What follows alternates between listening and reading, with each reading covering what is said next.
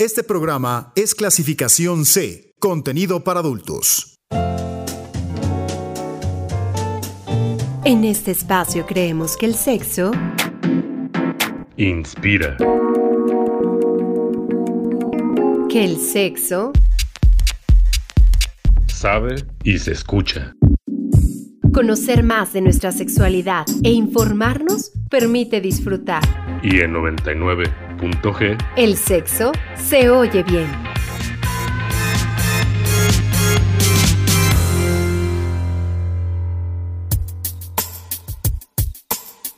¿Cómo les va? Buenas noches. Estamos iniciando otra emisión de 99.g Sexo se oye bien. Soy Lorena Rodríguez y les agradezco su compañía aquí en la frecuencia de Uniradio en el 99.7 de FM. Yo los invito a que esta noche se queden con nosotros y que nos acompañen. Le mando saludos a todos aquellos que nos están escuchando a través de la página de Uniradio que es uniradio.uamx.mx. Pueden también oírnos si no tienen una radio cerca a través de la aplicación de Tuning Radio o pueden ustedes eh, pedírselo a su bocina inteligente, ya sea Alexa, Google, Siri y todo lo demás. Es martes y no pueden faltar aquí en este espacio los temas referentes a la sexualidad y lo más importante para nosotros que es escuchar sus comentarios. Ustedes pueden llamar allá a cabina al 722-270-5991. En Twitter y en Facebook en nosotros estamos como arroba 99.g. El punto va con letra nosotros aquí comenzamos.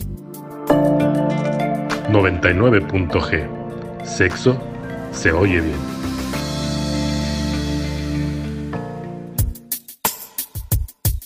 La Organización Mundial de la Salud define la violencia sexual como todo ese acto sexual o, tentativa de consumar un acto sexual, eh, insinuaciones sexuales no deseadas o acciones para comer- comercializar o utilizar de cualquier otro modo la sexualidad de una persona mediante la coacción por otra persona, independientemente de la relación de esta con la víctima. Entonces, la violencia sexual eh, implica el uso de la fuerza física y hoy vamos a, a hablar de todo esto, vamos a a conocer qué implica la violencia sexual como tal. Así es que el tema de esta noche aquí en 99.g es violencia sexual y para platicar de todo esto nos acompaña el psicoterapeuta sexual Rafael Agustín Velázquez de León.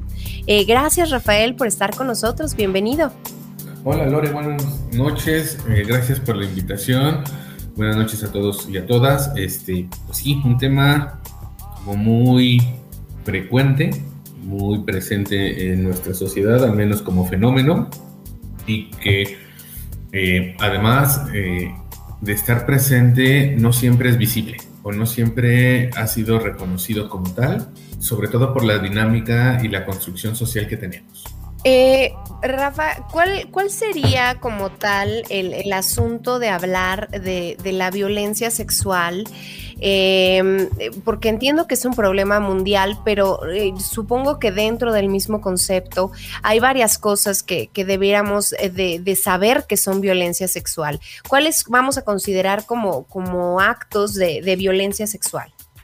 A ver, mira, y yéndonos desde el concepto básico, o el concepto general, por llamarlo de algún modo, y hablamos de violencia, y hablamos de violencia de género, tendríamos que definirlo como toda acción u omisión, y esto es importante, o sea, no solo es lo que hago, sino también lo que dejo de hacer, que de- derivado de la relación de géneros, es decir, entre masculino y femenino, generalmente o principalmente, eh, usa el poder o hay un abuso de poder en esta relación que puede causar daño, sufrimiento o incluso la muerte. ¿No? Entonces, ese sería como lo general. Eh, un poco más en palabras coloquiales es todo eso que hacemos o dejamos de hacer con la intención de lastimar o de generar sufrimiento en la otra persona, de generar contra él control. Es decir, hay un desbalance en la relación. Alguien está por encima del otro. Ok. Y esto lo podemos llevar a, a mucho tipo de relaciones, no solo a la relación de pareja, a la relación madre padre-hija, madre-hijo, eh, jefe-jefa, etc, etc, etc. que genera una relación en vertical, alguien arriba, alguien abajo. Ok, y ese poder es utilizado justamente para, para aplicar esta violencia. Lo utilizan y también es un buen campo de cultivo, es decir, a veces por el mismo lugar se dan las condiciones. Y como estamos educados en estas relaciones verticales, en estas relaciones de uso de poder, en estas relaciones de ejercicio del control, lo hacemos como si fuera algo natural. Y digo como si fuera porque no es natural. Y eso es importante que lo tengamos claro. Eh, ¿Cómo vamos a diferenciar, Rafa, el, concepto como tal de violencia sexual? Eh, de alguna manera, no, quiero salirme del tema, pero habrá o, he escuchado el famoso es que le gusta que le peguen es que en el acto sexual o es que a través de la pareja eh, existe ciertas em, eh, situaciones de violencia. ¿Cómo diferenciar de lo que está haciendo violencia sexual y no le está gustando a alguien y de lo que otra persona está haciendo y cree que le gusta al otro? Mira, aquí creo que el parámetro más importante o eh, la señal tal vez, si la podemos ver de esa manera, es el malestar que genera en la persona tú decías, es que le gusta que le pegue, ¿no? Una cosa es, por ejemplo, una práctica sadomasoquista o una práctica masoquista o una práctica sádica dentro del encuentro sexual o como práctica erótica. Ahí hay placer, ahí hay un acuerdo, ahí es algo que eligen los integrantes o la pareja de, ese encuentro, las personas que están en ese encuentro. Y es un dolor aceptado e incluso disfrutable. Digo, a quien le guste. Pero cuando hablamos de violencia es esta incomodidad no aceptada, no pedida y no merecida que además atenta contra mi libertad, mi dignidad o mi integridad física. Es decir, no es algo que yo desee, no es algo que yo quiera. Por eso el no es tan importante. Vaya, yo puedo ser torpe tal vez y hacer algo que pueda lastimarte. Y a veces eso es inevitable. Pero el no es el que va a hacer la diferencia si se respeta o no se respeta, si se escucha o no se escucha. Eh, puede pasar que, las mujeres o los hombres, eh, eh, bueno, a ver, antes de, irme con esta pregunta, ¿sería probable o ocurriría que, que, los hombres también sean sometidos a violencia sexual? Porque creo que hablamos mucho de la violencia sexual que puedan vivir las mujeres o del sometimiento, pero también puede ocurrir en los hombres. Claro, como hay este desbalance o como es en una relación jerárquica de forma vertical, también eso sucede en la relación eh, entre los géneros al revés, por decirlo de algún modo. Tienes mucha razón. Lo más frecuente o lo más común es este desbalance en la relación de género, donde los hombres están por encima de las mujeres desde la construcción social. Pero también puede pasar al revés, donde en el, empleo, en el ámbito laboral, en el ámbito profesional o en la misma relación de pareja, por alguna circunstancia, en algún contexto, puede haber este desbalance en donde la mujer pueda estar por encima del hombre. Incluso me acordé de la película de los años 90, si no me recuerdo, con Demi Moore, ¿no? De acoso sexual se llamaba la película, si no me recuerdo, donde, ah, ella, tiene, donde ella tiene un poder o un, más bien un puesto de poder en una empresa, era una editorial si no me recuerdo en la película, y usa ese poder o ese lugar para obtener un encuentro sexual con uno de sus subordinados. Y hay una gran eh, polémica alrededor porque como es un hombre, como un hombre puede ser violentado, pero sí, también los hombres pueden ser violentados. Y, ahí venía eh, mi, siguiente pregunta, que era, eh, ¿cómo es que... Em, pues que a veces no se reconoce la violencia sexual que, se puede haber experimentado. Eh, y justamente, pues pienso en todo este contexto sociocultural o, la normatización de, determinadas cosas que nos hacen totalmente ciegos ante, ante la violencia sexual o hasta reconocerla nosotros mismos. Sí, mira, creo que lo más complicado de esto, y, creo que tienes mucha razón, es por el uso, por los usos y costumbres, dirían eh, los sociólogos. Eh, por cómo nos hemos educado y cómo nos han educado y cómo nos han construido como sociedad. Eh, donde el uso del poder está aceptado, está valorado e incluso es deseable. Y entonces eso también ha hecho, o esa misma construcción ha permeado de tal manera que si no ejerzo el poder, no tengo poder. Y si no tengo poder, soy un fracaso. Por eso el poder se tiene que ejercer. El poder no se ostenta, se ejerce, dicen las personas que hablan y saben sobre el, uso del poder. Eh, y eso mismo pasa en todos los ámbitos. Y si lo ponemos en el ámbito de lo sexual, la misma relación en el cómo la hemos construido social y culturalmente se vuelve un encuentro de poder, donde alguien domina, donde alguien controla y donde se juegan papeles, por decirlo de alguna manera, ya establecidos, donde él tiene que generar el placer de todo el encuentro y ella tiene que recibir y solo ser un objeto de placer. El papel activo lo tienen los hombres, el papel pasivo lo tienen las mujeres. Cuando quién sabe si tenga que ser así o cuando quién sabe si sea disfrutable así. Pero como ya están establecidos estos guiones, se actúan sin conciencia, sin pensar, sin cuestionar. Y eso abre este campo de cultivo para el ejercicio de la violencia, porque entonces el no no es no, eh, nos decían a los chavos, o, es como una idea muy común entre los chavos, me refiero a hombres, ¿no? De el no en las mujeres no siempre es un no, pero tienen que decir que no porque tienen que aparentar, pero lo que en verdad es que lo, sí lo desean. Y entonces eso eh, demerita, devalúa y no me permite escuchar a la otra persona. Por eso es tan importante sí aprender a escuchar y aprender a respetar nuestros nos y hacer valer nuestros nos. Mm, ¿Qué pasa cuando alguien que está viviendo violencia sexual guarda silencio si se le pregunta sobre sus experiencias de violencia sexual?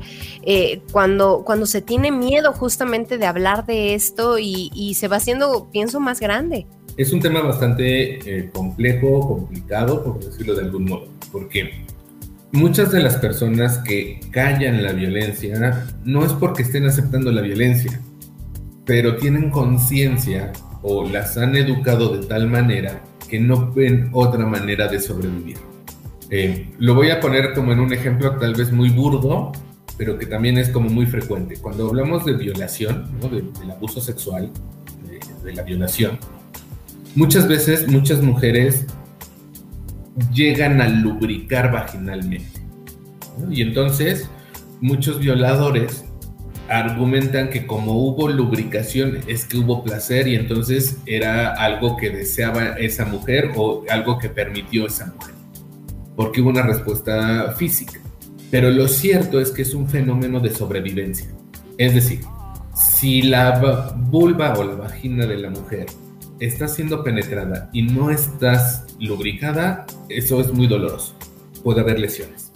Y entonces el cuerpo, en este instinto de sobrevivir, lubrica para que no haya más dolor del que ya hay, como cuidándose.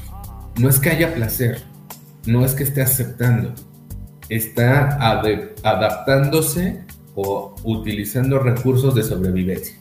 Lo mismo pasa en lo emocional y en lo social. Muchas mujeres, y lo voy a poner en el tema de eh, las mujeres, callan, no dicen, dejan pasar o intentan dejar pasar porque la violencia que viene después a veces es más intensa o genera todavía más terror o no quieren volver a pasar por otro momento de violencia.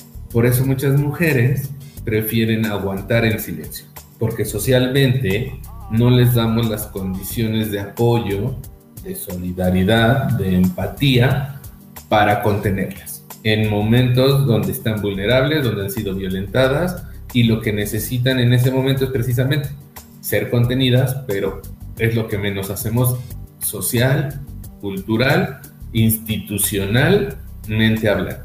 Es un fenómeno bastante complicado, ¿no? Como a la víctima o a la mujer o a la persona que está viviendo violencia, le generamos más violencia. Ahorita nos, nos hablabas de esta posición de, pues probablemente de, autoridad o, de influencia que tiene la persona que ejerce la, violencia sobre la víctima. Pero ¿qué pasa cuando, cuando esta persona que está ejerciendo la violencia sexual es la misma pareja? Es que no cambia, Lore.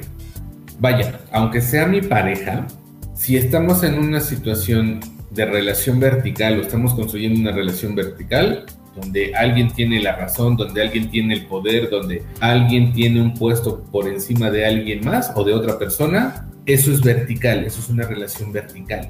Y entonces eso es un campo de cultivo para la violencia. Y pasa entre las parejas, es decir, voy a regresar al no. El no es fundamental aún en esta relación que tenemos tú y yo de pareja, porque el no es el que va a permitir que tú te salvaguardes y yo no cometa violencia o yo no abuse o yo no transgreda. Muchas mujeres se quejan de, o es algo que genera, este comentario genera mucha controversia, ¿no?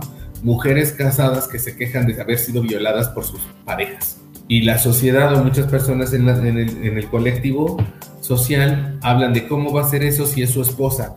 ¿Cómo va a pasar eso si es su mujer? ¿Cómo va a pasar eso si están en una relación y viven juntos? Pasa porque no fue respetado un no o ese no que tal vez ella en ese momento dijo o fue incapaz de decir. No quería, no era el momento, no era algo que deseaba. Y entonces se volvió en solo la satisfacción unilateral, unidireccional. Eso se vuelve el ejercicio de poder. ¿Cómo diferenciar eh, em, de alguna manera con, con, lo que implica cada concepto el acoso sexual y la violencia sexual? Mira, es que al final el, acoso es un tipo de violencia. Eh, entonces, lo que habría que, sobre todo, rescatar, me parece, es la sensación, el malestar o el disfrute que pueda haber en la acción, en la reacción, en la relación. Eh, si yo, estando en esta relación, independientemente del tipo de relación que sea, puedo sentirme bien, sentir bienestar en lo que estamos construyendo, eso está chido, hablando coloquialmente. Pero si esto que estamos viviendo, esto que haces conmigo, o esto que hacemos juntos, o esto que construimos, me genera incomodidad, me genera malestar, me genera dolor, me genera sufrimiento, eso ya está del lado de la violencia eso ya está del lado del maltrato. Por eso es tan importante sí confiar en lo que estamos sintiendo, en lo que nos está pasando. Eso por un lado, eso como desde lo individual, pero también desde el colectivo es fundamental que eduquemos o que empecemos a reeducar en el respeto del no, en la validación de los nos. Eso definitivamente ah. tendría que venir desde la crianza, ¿no? Mira, en parte sí, solo que ahí es donde entramos como en la política, más bien, en la polémica, no en la política, en la polémica, de qué fue primero, el huevo o la gallina. Ahora científicamente sabemos que fue la gallina, pero eh, es como un tener que impactar en muchas aristas al mismo tiempo. Muchas veces cuando hablamos, por ejemplo, de educación de la sexualidad, educación no violenta, educación en derechos humanos, etcétera, pensamos en educar a los niños ellos son el futuro, porque ellos son los que pueden cambiar el chip, porque si pensamos en educación pensamos en las generaciones jóvenes. Cuando hemos visto desde el ámbito de, de la educación que deberíamos de empezar al revés, empezar por las personas que tienen poder de decisión, por las personas que tienen un lugar de poder, por las personas que toman decisiones, por las personas que, por decirlo de algún modo, en esta sociedad jerárquica están por arriba, para que ellos y ellas sean las que vayan tomando decisiones y construyendo nuevos contextos que entonces sí permitan hacer este cambio de chip. Lo voy a poner de esta manera en un ejemplo tal vez muy burdo. No es tan impactante, por ejemplo, educar a un niño y decirle que eh, todos tenemos derechos y garantías que debemos de respetar, el uso de, la cultura de, no, de, paz o de la no violencia, la igualdad, la no discriminación, etc, etc, etc. Que además son muchos contenidos, ya aparecen incluso en los libros de texto. Pero saliendo ese niño de ese salón de, clases o de esa sesión de Zoom, eh, en casa ve cómo si hay uso del poder, cómo si se ejerce ese poder, cómo hay ese desbalance la educación emocional que está recibiendo no empata con la educación científica o de conocimientos que está recibiendo. Y entonces, ¿cuál es la que va a impactar la emocional? ¿Y por qué está recibiendo esa educación emocional? Porque ese papá y esa mamá o esos dos papás o esas dos mamás ya están construidos desde la violencia.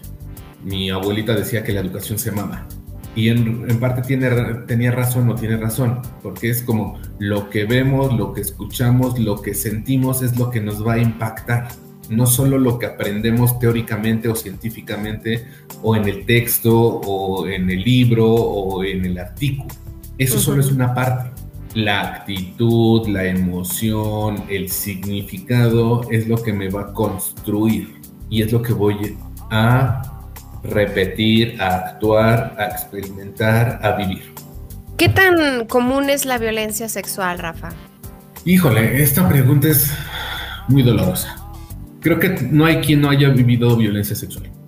Y creo que todo el tiempo vivimos violencia sexual. ¿Por qué me atrevo a hacer esta aseveración? Por los contenidos de los programas, por las imágenes que vemos, por los mensajes que recibimos, por las relaciones que tenemos, por la construcción social en la que estamos. Entonces es algo, es un fenómeno muy, muy, muy común. Vaya, la violencia sexual es incluso desde, desde el no poder aceptar el cuerpo que tengo porque no cumple el modelo establecido. Eso ya es un acto violento contra mí. Es algo que me pone en situación de vulnerabilidad. Es algo que me denigra. Es algo que me incomoda. Pero prendamos la televisión o entremos a nuestras redes sociales y todo el tiempo estamos escuchando cómo podemos ser otro o podemos ser alguien diferente para ser alguien que sí sea aceptado socialmente. La crema antiarrugas, la faja para adelgazar, eh, la crema aclarante, todo es un negar quién soy. Eso es violencia.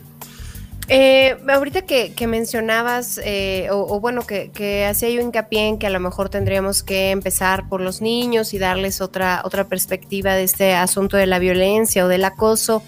Eh, y a veces los padres no tienen la, la, información o no tienen la visión de esto porque justamente vienen de, de repetir patrones de, del pasado. ¿Tendrían entonces o tendríamos que como padres hacernos conscientes? Sí, ahí mira, eh, esto también es como un tema de, revisión y de criterio. ¿A qué me refiero? La gran responsabilidad del ser padre, además de cuidar de los hijos y alimentarlos y todo eso que, hacemos o que hacen los papás y las mamás, el ser padre y madre también tiene que ser con el cómo nos cuestionamos y cómo nos replanteamos y cómo nos reconstruimos. Eh, ¿Qué tanto ahora puedo intentar ser otro, mejorar lo que puedo mejorar, cambiar lo que puedo cambiar en beneficio de esa otra persona que está en mis manos por algún tiempo y que soy responsable de su sobrevivencia y de su educación. Eso nos pone en el lugar de tener que replantearnos muchas cosas, cuestionarnos, informarnos, aprender constantemente y generar cambio. Lamentablemente, y lo digo así, lamentablemente también hemos ejercido paternidades y maternidades donde ya están establecidas lo que sí tiene que hacer un papá y cómo lo tiene que hacer. Los papás se dedican a proveer, a que no les falte lo material a los hijos, las mamás a educar en la crianza y a hacer la comida. Por mencionar papeles tal vez muy estereotipados o muy eh, evidentes desde la nueva eh, visión cultural y social. Pero así como ya estaban esos papeles establecidos o están esos papeles establecidos, hay muchos otros. Los papás no se acercan, no se interesan por la vida emocional de los hijos, eh, no favorecen eso, eh, incluso les enseñamos a tener que aguantar, a tener que callar, a no expresarse emocionalmente, porque así estamos educados todos y todas.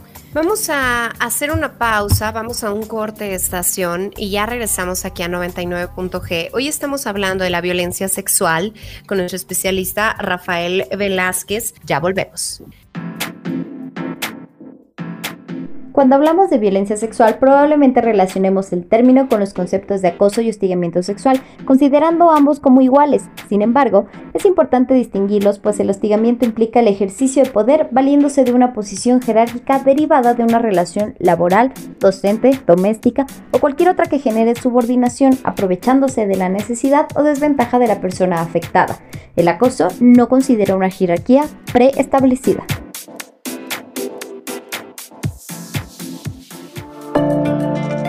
99.g. Sexo se oye bien.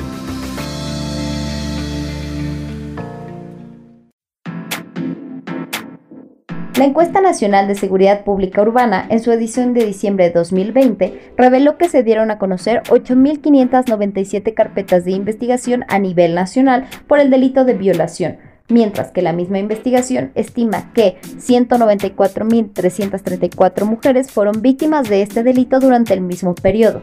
Esto significa que en el 96.4 de los casos de violación no hubo una denuncia o no se inició una investigación.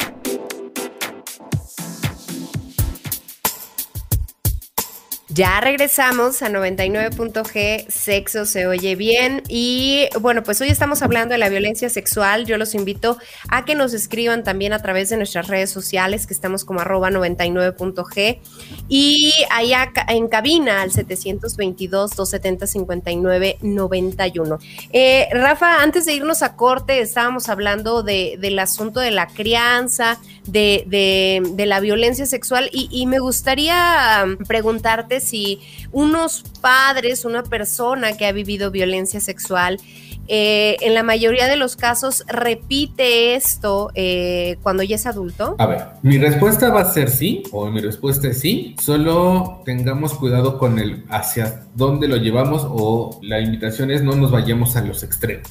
¿Por qué? Me explico. Todos ejercemos violencia, todos hemos vivido y todos hemos ejercido violencia, todos y todas. ¿Por qué? Porque así nos educaron, porque así están las condiciones sociales, porque así es el contexto, porque estamos en este campo de cultivo para ello. Eso no quiere quiere decir que si un niño o una niña vivió violencia sexual, voy a hablar de abuso, de violación, por ejemplo, lo vaya a repetir. Cuando yo digo sí, todos hemos ejercido violencia, es todas esas otras violencias que hemos naturalizado o que hemos aceptado como algo normal. No pensemos solo en violencia sexual, en la violación o el que te manoseen en la calle o el que transgredan tus no quiero salir contigo o no quiero tener un encuentro sexual contigo. No solo es eso, eso es lo evidente, eso es lo como lo palpable, eso es lo que incluso sí está regulado judicialmente políticamente, socialmente. También hablemos de estas otras violencias que hemos naturalizado, el cómo eh, incomodamos a las mujeres en la calle con una mirada, o cómo las estereotipamos, o cómo hombres y mujeres negamos nuestra corporalidad para adaptarnos a estos moldes establecidos de lo socialmente aceptado, o cómo eh, tenemos que renunciar a nuestros placeres porque no están bien vistos o porque tienen que ser escondidas o porque no puedo vivir libremente mi sexualidad o mi erotismo. Hablemos de esas o cómo no puedo expresarme eh, mi identidad sexual o mi identidad de género porque me van a agredir o porque me van a tachar de una u otra cosa, porque voy a ser rechazado. Esos también son violencias sexuales. A esas violencias me refiero con el todos hemos vivido y todos hemos ejercido. Las otras si han sido trabajadas, si han sido acompañadas psicológicamente, emocionalmente, y hasta por eh, integridad propia, las personas no siempre lo repetirán o no es algo que suceda como una respuesta natural. Y bueno, pues creo que eh, una parte bien importante de hablar de la violencia sexual es saber si esto se puede prevenir. Híjole, yo creo que sí, ¿no? Y ese es el lado bonito de todo esto. Creo que sí se puede. Creo que hay muchas posibilidades, hay muchas acciones que se están haciendo y que se pueden hacer y que se pueden retomar y pueden replantear. solo que no es sencillo. Eh, creo que estamos en pañales en el tema, creo que estamos dando nuestros primeros pasos hacia una sociedad no violenta o una sociedad sin violencia, pero vaya, sí, la educación es importante, pero no, les decía, no está solo esta educación teórica o no solo esta educación de las aulas, sino esta educación emocional, esta educación social, estos espacios de contención, estos espacios de tolerancia, de aceptación que se van abriendo. Por eso los movimientos sociales son tan importantes por eso el movimiento LGBTTIQ es tan importante, por eso eh, el movimiento feminista es tan importante, por eso el, movimiento de las nuevas masculinidades o las masculinidades emergentes es tan importante, porque son los movimientos que también irán sentando bases para eso, para ese cambio.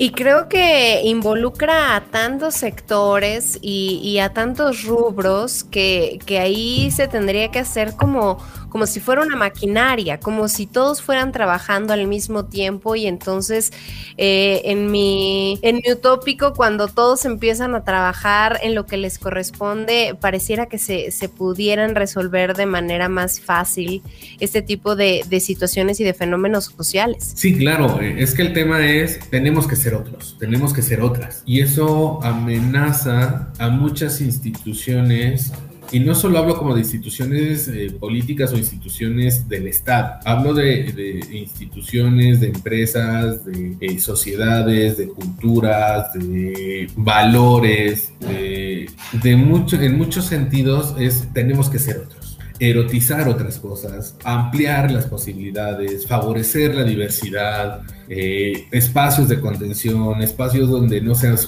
enjuiciado, donde sí puedas ser aceptado. Eso es un, trabajo titánico y estamos dando los pasos a los primeros. Eh, algo que, también creo que sería importante saber es si eh, una persona comete una agresión sexual, reincide y vuelve a hacerlo y, es constante o cómo se logra ir también cambiando esa, esa perspectiva de los agresores? A ver, mira, yo decía hace unos instantes, todos hemos, todos y todas hemos cometido o hemos ejercido violencia y hemos vivido violencia, pero también hay una gran diferencia. Están los que logran ver y cambian, están los que logran ver y les cuesta mucho trabajo y no siempre logran cambiar, y están los que no ven y entonces no pueden cambiar. Ese es como lo complicado del fenómeno también, porque además es muy difícil ver cuando el contexto me muestra que estoy bien, o que es natural, o que así debe de ser, o que no pasa nada malo porque a todos nos ha pasado, ¿no?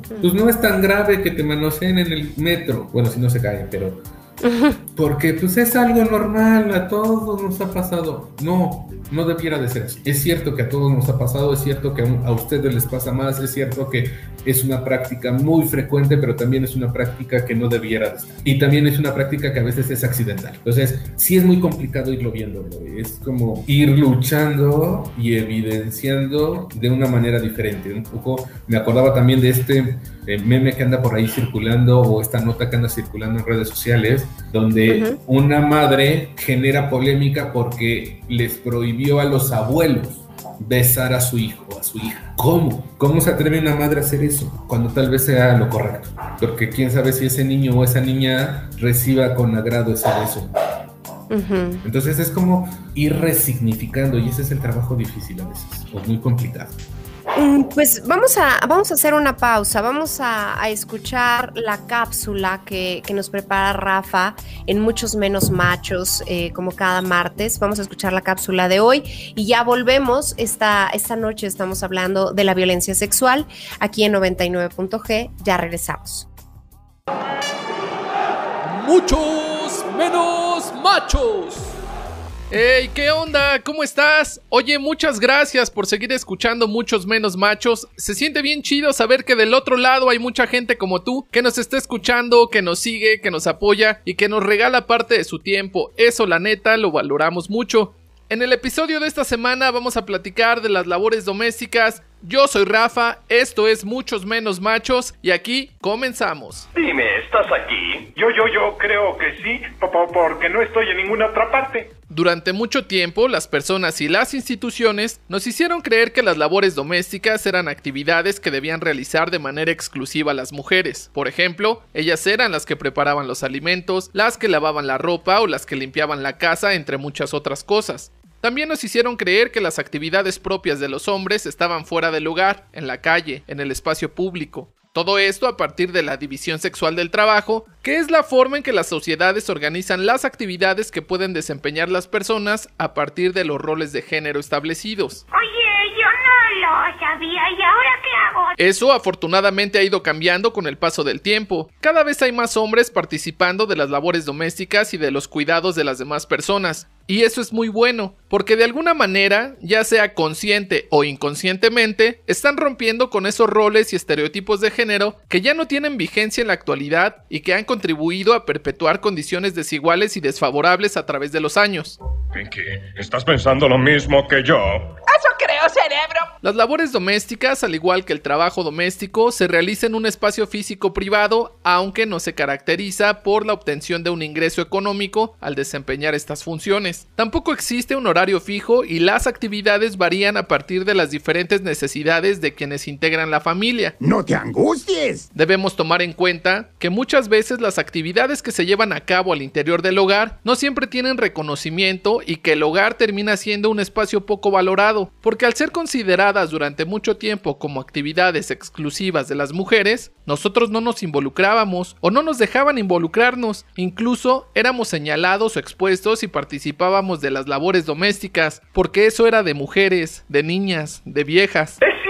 Chicos. Como te lo había comentado antes, afortunadamente las cosas están cambiando. Sin embargo, también debemos aceptar que aun cuando hay mujeres que se están desarrollando en el ámbito público, esas mujeres siguen teniendo cargas de trabajo más pesadas, porque además de tener que cumplir con su jornada de trabajo, al llegar a casa son mujeres, madres, abuelas, esposas, hermanas, cuidadoras, etc. ¿Ya te habías dado cuenta de eso? Las mujeres cumplen una doble o triple jornada. Yo quiero saber una cosa. Por eso, como hombres debemos involucrarnos en las labores domésticas para tratar de eliminar esa carga desigual, para evitar que las mujeres trabajen más que los hombres solo por ser mujeres, para que las mujeres puedan disfrutar de un tiempo libre o para que se puedan desarrollar en el ámbito que quieran. Yo la neta no creo que sea justo que las mujeres que trabajan fuera del hogar o no sigan teniendo la responsabilidad de la mayoría de las labores domésticas. Creo que esas responsabilidades deben ser compartidas, pues son parte de tus compromisos como miembro de una familia. Creo que tiene razón. ¿Para qué son los amigos? Nos hará sentir muy orgullosos, ¿no? Sí, así es. Debemos tener en cuenta que participar en las labores domésticas nos va a permitir generar relaciones más justas y armoniosas al interior de la familia. Involucrarnos en estas actividades nos va a permitir optimizar los tiempos y los recursos, además de desarrollar otras habilidades, y por supuesto valorar y reconocer el trabajo que durante mucho tiempo realizaron las mujeres para que nosotros nos pudiéramos desarrollar. En el plan de esta noche, Pinky, recibiremos la ayuda de cientos y cientos de humanos. ¡Oh! ¡Tendremos compañía! Puedes participar de las labores domésticas tendiendo tu cama, lavando los trastes que utilizaste para comer, barrer, trapear, doblar la ropa, planchar cocinar, lo que tú quieras. Imaginé que intentarías algo así. Si aún no lo sabes hacer, no pasa nada, tranquilo. Siempre puedes aprender. Pídele a alguien que te enseñe, chécate unos tutoriales, observa cómo lo hacen las demás personas. Aquí lo importante es que te involucres, que participes. Necesito ayuda. Viviste el lugar perfecto. Recuerda, no le estás ayudando a las mujeres con las labores domésticas. Las labores domésticas son parte de tus responsabilidades. Así, claro, directo. Repite conmigo. Las labores domésticas son parte de tus responsabilidades. Ojalá te animes si quieras cambiar. Si te interesa, me puedes escribir a muchos menos machos, así nos encuentras en todas las redes sociales y con gusto te paso algunos tips para lavar, cocinar o hacer limpieza. O también estaría bien chido si tú nos compartes algunos de tus tips y nosotros los compartimos a través de nuestras redes sociales. Recuerda suscribirte a nuestro canal de YouTube, nos encuentras como muchos menos machos, dile a tu familia lo mucho que la quieres, ponles un traste con agua a los perritos de la calle y come frutas y verduras. Nos escuchamos la próxima semana, bye. Muchos menos machos. 99.g. Sexo se oye bien.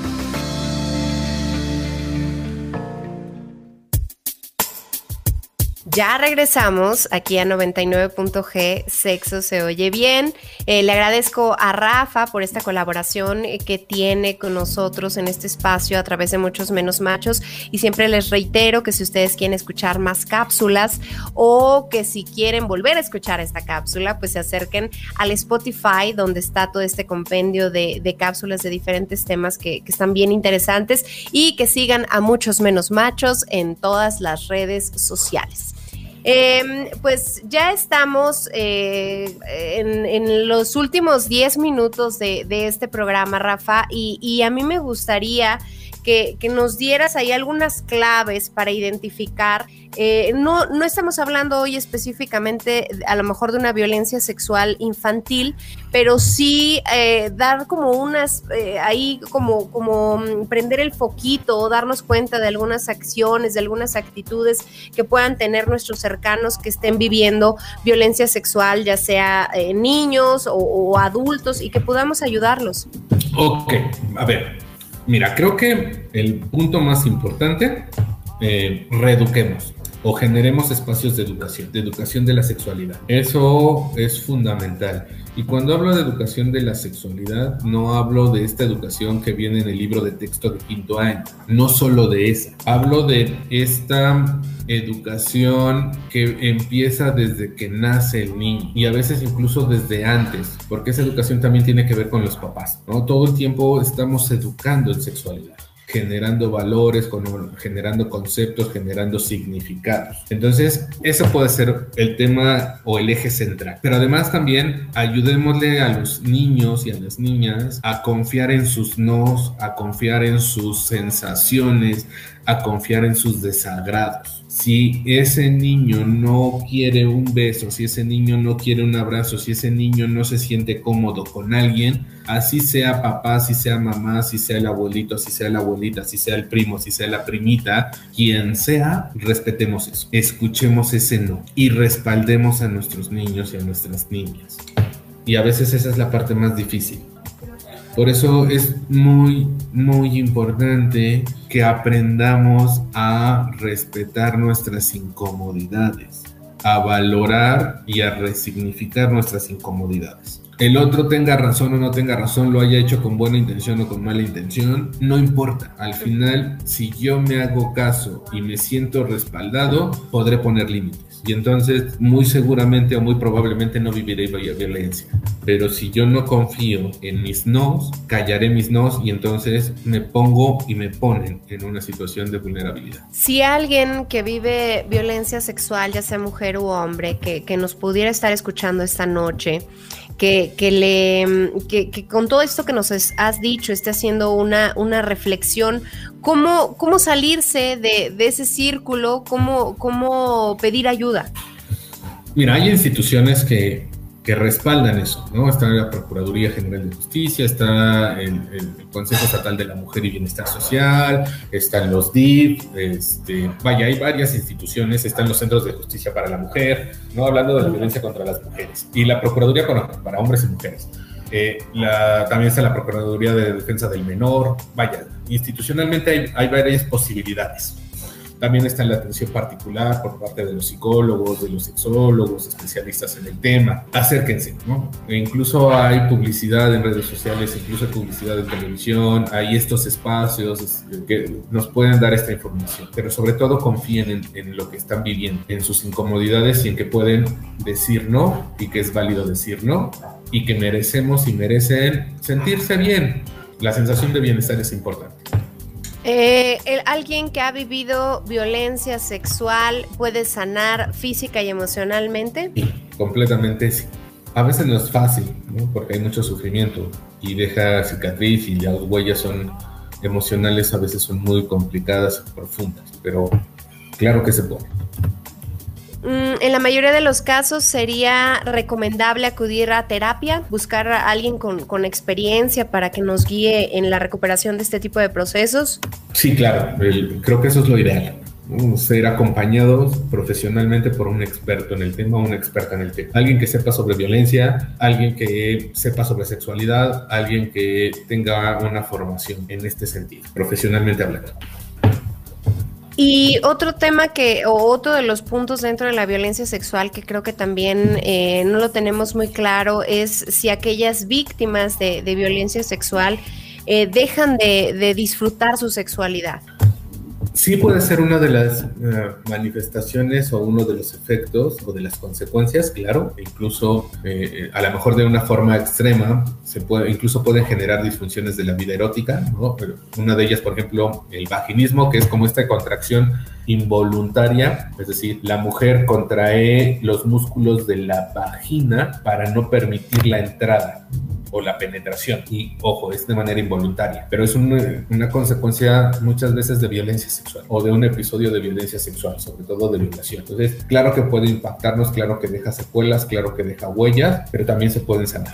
¿Cuál va a ser la conclusión del día de hoy con, con este tema, Rafa? Híjole, creo que el día de hoy sería confiar en nuestras incomodidades, porque la incomodidad es la que me va a permitir reacomodarme para poder volver a estar con. Confiemos en eso. Y, creo que también en, en, en, ¿cómo se dice? En, expresar lo que estamos sintiendo, ¿no? Y, en, comunicárselo a lo mejor a alguien a quien le tengamos confianza o con quien eh, creamos que nos puede apoyar. Claro, sí, para podernos sentir acompañados. Pues nosotros así concluimos una emisión más de 99.g. Sexo se oye bien. Yo le quiero agradecer a Rafael por estar con nosotros, por toda la información que nos ha proporcionado. Eh, Rafa, ¿cómo puede la gente que, nos escucha acercarse a ti o, contactarte? Muchas gracias por la invitación, Lore. Sí, mi número celular es 72 25 72 80 11 y en Facebook me pueden encontrar como R. Velázquez, psicoterapeuta, o Rafael Velázquez. Pues eh, nosotros eh, le agradecemos a Rafa por haber estado con nosotros, también le agradezco a Ismael, a Samuel, a Charlie, a Susana, a Rafa de Muchos Menos Machos por todas las colaboraciones que hacen para este espacio y por todo el apoyo que nos dan eh, en la postproducción. Soy Lorena Rodríguez, deseándoles a todos ustedes que pasen la más placentera de las noches. Continuación te presento algunos signos del abuso de pareja, como podrían ser forzarte a tener sexo cuando tú no lo deseas, decir que le debes un acto sexual a cambio de una cita, ser extremadamente controlador, como ejemplo, decirte lo que debes usar, llamar constantemente y enojarse si no respondes a su teléfono, menospreciar incluso tu apariencia, tu ropa, maquillaje, cabello, peso, etc. Es importante que si notas alguna de estas acciones mantengas la calma y solicites el apoyo especializado.